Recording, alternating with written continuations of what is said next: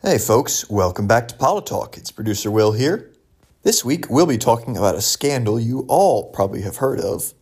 A shockingly deep scandal with profound international implications. Ones that have thrown the government into an uproar. I speak, of course, of the Queen of England's secret lobbying efforts. And the threat they've posed to British democracy. For those who are wondering, I have not been living under a rock. I have not forgotten about the Trump impeachment trial and the effects thereof. However, and I'm sure y'all can sympathize with me on this, I really need to take a fucking break from Trump news. So for this Politalk, we'll be passing over the misdeeds of a bunch of old, corrupt white people, and instead doing a deep dive into the misdeeds of a bunch of old, corrupt white people with fancy hats. Let's begin. This story starts back in 2016 with the release of the Panama Papers, a massive leak of attorney-client consultation documents and financial information relating to the clients of the firm Mossack Fonseca. The papers contained over 2.5 terabytes of data, roughly equivalent to 11.5 million leaked documents, that revealed that hundreds of wealthy individuals and corporations from across the world were using offshore entities, mostly for tax evasion and fraud. For the purposes of this story, the main takeaway from the Panama Papers is that the Windsor family in general, and Queen Elizabeth in specific, were clients of Mossack Fonseca, and were part of the group using offshore entities to evade taxes and conceal their true wealth. This sparked a lot of interest in the royal family's financial holdings, and subsequently, interest in why information on the royal family's financial holdings was so hard to come by. Last week, the British newspaper The Guardian hit pay dirt on that latter question. To sum up the Guardian reporter's findings, the Queen used an arcane parliamentary procedure known as Queen's Consent to secretly lobby government ministers to grant her an exception to the new transparency laws they were drafting at the time. Now, Queen's Consent is a measure that's been in the British Constitution for a long time. It allows the reigning monarch and their heir the chance to vet any draft legislation that might affect them and their holdings. The royal family's website brushes it off as a formality, something that, much like the royal assent procedure, performed when a bill that's been voted on by Parliament becomes law, is ceremonial in nature and always granted. But the documents the Guardian's reporters found in their search revealed that the Queen used it back in the 70s to lobby for changes to a law before most of Parliament had ever even seen it. This prompted them to rush back through Britain's National Archives to see how many bills the royal family had vetted with Queen's Consent and if there was any evidence that they had altered any more of them before they went to Parliament. The answers to those two questions, respectively, turned out to be over 1,000 and yes. The procedure of Queen's Consent is highly secretive. The monarch is only required to inform Parliament that it has been used, not if any changes to the draft legislation have been made, and they are only required to inform the House of Lords, not the House of Commons. Given that, it's difficult to find evidence of how many of the bills, subject to Queen's Consent, were actually altered by the monarch. Reporters looking for information on that have to go digging through the National Archives and hope that they find correspondence relating to the laws. However, Guardian reporters were able to find 4 instances where the Queen or Prince Charles affected a law in its draft stage. The most recent instance occurred in 2002. When Prince Charles used the procedure to vet a law that prevented tenants on his land from being able to buy their homes. Now, The Guardian released their report on the monarchy's use of Queen's Consent last Monday, the 8th, and it, let's say, caused a bit of an uproar. Hell, it was so much of a scandal that it made headlines in America even with the impeachment trial going on. Obviously, most of this uproar centered around the fact that the UK is, well, not a democracy. I mean, there's no real way of softening that. If your hereditary monarch gets to decide what parts of a bill even get put up for debate, then you're not a democracy. But the scandal was compounded by a number of factors. First among them is the fact that so many of the bills that the Queen or Prince Charles vetted were blatantly designed to enrich the royal family at the expense of the common people. The law preventing Charles's tenants from buying their homes, which we discussed earlier, has denied most of them a service that is widely available to people living in public housing in other parts of England, and has left a number of renters trapped in long-term leases of declining value that they can't easily get out of. Second is the sheer breadth of the laws that the royal family has vetted in terms of scope. They cover not only obvious areas such as pensions, housing policy, and the NHS, but all kinds of subjects, even some remarkably obscure ones, like a bill in 1963 relating to the British Museum, or a 2019 bill regulating the behavior of private car clamping firms. A number of critics have questioned why the Queen was given the authority to vet such a broad spectrum of topics, even those ostensibly with no relation to the Crown or its affairs. But their questions and concerns have gone unanswered largely because of point 3. The Queen, and indeed the royal family as a whole, has largely refused to comment on the scandal. Notably, the Queen's representatives refused to say how many times she had requested alterations to legislation since she came to the throne in 1952. In fact, most of the communications that the royal family has released since the story broke have been about Harry and Meghan, who are expecting their second child together. More importantly, as long-term followers of this podcast or news about the royal family may know, they're off being private citizens. So, to me at least, this reads like an attempt to bury an embarrassing scandal, more than a genuine attempt to celebrate a new addition to the family. It's unclear what effect this scandal is going to have on British politics long term. In the short term, there have been a lot of calls, mostly from the British Republican Movement, which is an anti-monarchist movement and is not related to the US Republican Party, to abolish the procedure, because if the Queen is really just a private citizen with a ceremonial function, she shouldn't have this much influence over the law. However, with a conservative government firmly in power, it's unclear if or when this will happen. For all the low-level outrage this story has generated, I at least haven't seen any indication from actual members of Parliament that they're going to move on it. In the meantime, of course, all the rest of us can do is sit, watch, and wonder when the Brits will finally decide to overthrow their monarchs like civilized people. Thank you all for listening, and as always, cheers.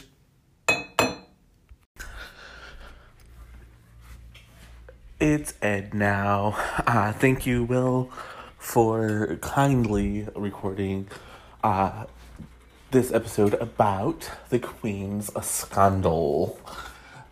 And the Queen is not the only one embroiled in a scandal. Prince William has been doing things that he's not supposed to be doing, allegedly. A source close to the royal family has indicated that Kate Middleton is growing very frustrated with her husband and his wandering eye. And peen. I don't know if you guys will remember, but in 2019, it came out that Prince William had been having an affair with one of Kate Middleton's friends. And it caused a strain between the married couple. But Kate sucked it up, worked on her marriage, and things seemed to be going a bit better for the couple. However, that is not the case anymore. Tensions are at an all-time high between the royal couple as they contend with yet another cheating scandal.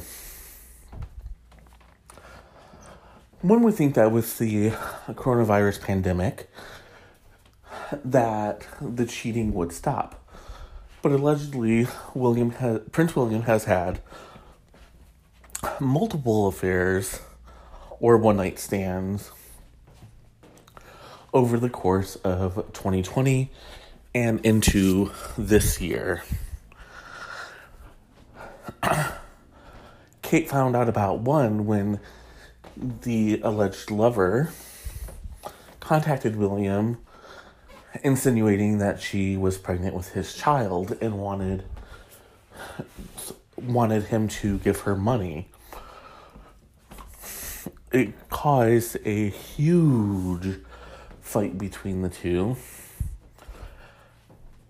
with William turning to his grandmother for support. The Queen did not take kindly to yet another sex scandal within the family, especially as they have been trying to contain the Prince Andrew Jeffrey Epstein connection. So after she yelled at Prince William, she sent the firm. The firm is a collection of people who work for her to take care of this scandal for her, telling them to do whatever was necessary. The girl was given money. My sources who are connected to the family in various ways, mostly by being reporters, all have said that they do not believe the woman had an abortion. Apparently, the Queen has not indicated whether she's pro-life or pro-choice, everyone believes that the woman was paid to essentially disappear and to claim that she never met Prince William.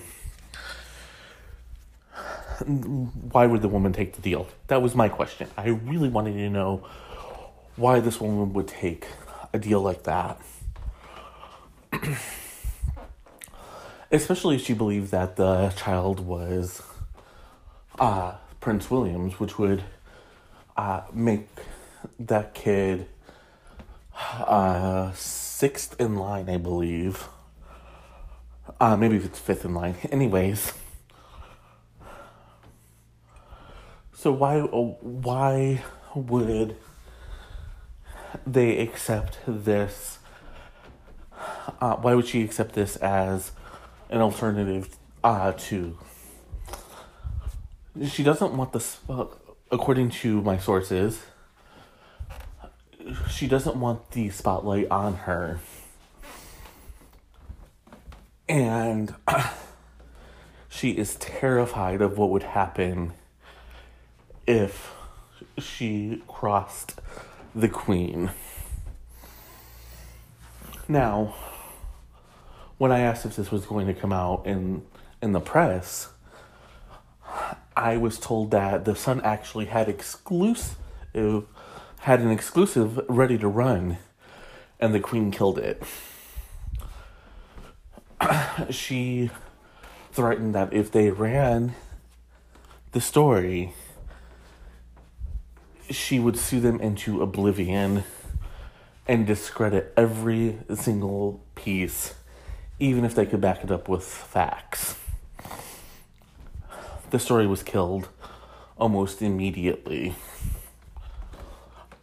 When I asked how she would be able to do that, all my source said is, and I quote, "She's the fucking Queen. You don't mess with her." So, I'm pretty sure this is a thing that happened. Not only happened, but I'm 99% sure that she 100% did this to protect Prince William. As far as whether or not he and Kate Middleton will divorce, my source said don't count on it. Kate has put in a lot of years and a lot of effort to making this marriage work. And she knew that Prince William was not the type of man to be faithful. In fact, he cheated on her all through their relationship in college. And she put her foot down and said that she would never stop him from fooling around, but expected him to be discreet and to put a ring on her finger when he balked. That's when they broke up, only to reunite about a year later at the Queen's urging. So, unlike his brother, Prince William is likely to stay with his spouse. I'm going to be right back with some Meghan Markle and Prince Harry news. And I am back.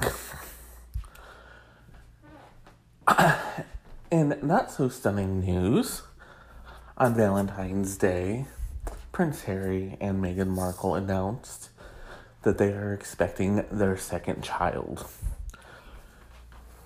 In summer 2020, Meghan Markle wrote an op-ed detailing how she miscarried a baby earlier in the year. She claimed it was due to the stress and the stress of being a royal and having people follow her around and all of that good stuff. The Duke and Duchess of Sussex infamously left the royal family and all of their duties because they felt that the tabloids were getting too invasive.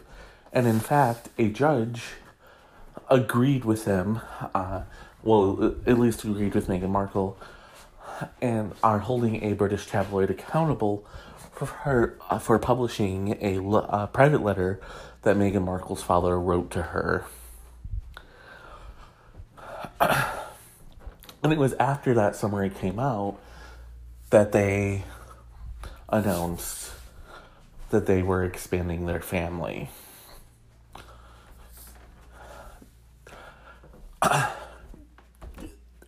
As most people know, the Duke and Duchess have been at odds with Queen Elizabeth over quite a few things. Most famously, Meghan wanted to use the Royal Sussex as a brand name. The Queen put her foot down and said, no, if you're leaving behind the family, you cannot do that.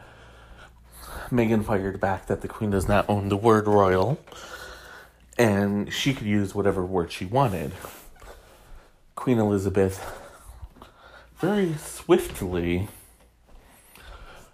organized her legal teams and promised to sue them out of business. And she has far more money at her disposal than the two newlyweds. Prince Harry and Meghan Markle backed down and agreed to not use the word royal in any of their further branding. And indeed, they actually stopped all philanthropic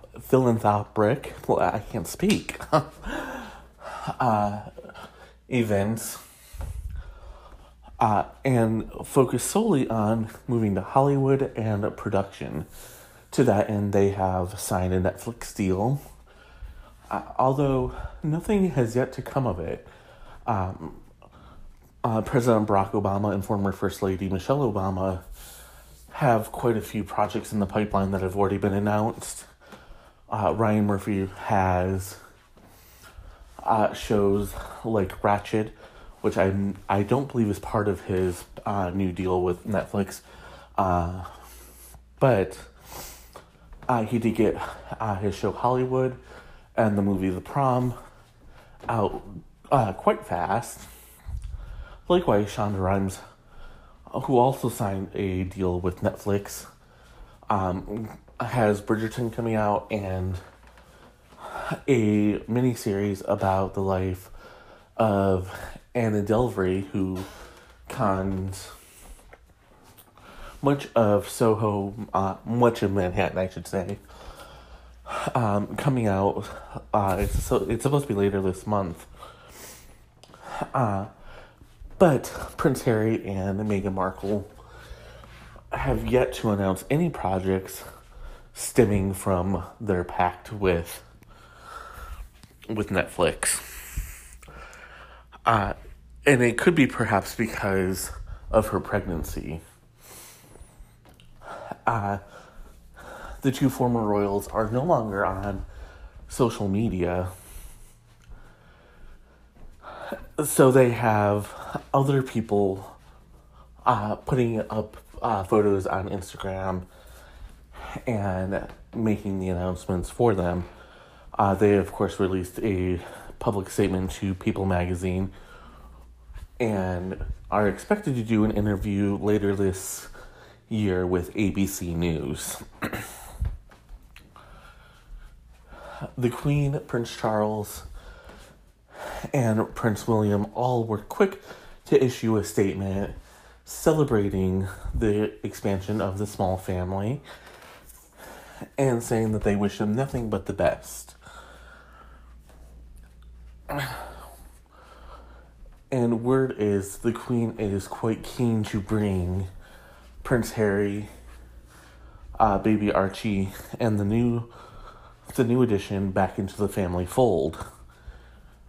Only if Meghan Markle is divorced and left in Hollywood, which does not seem to be something that's going to be happening anytime too soon.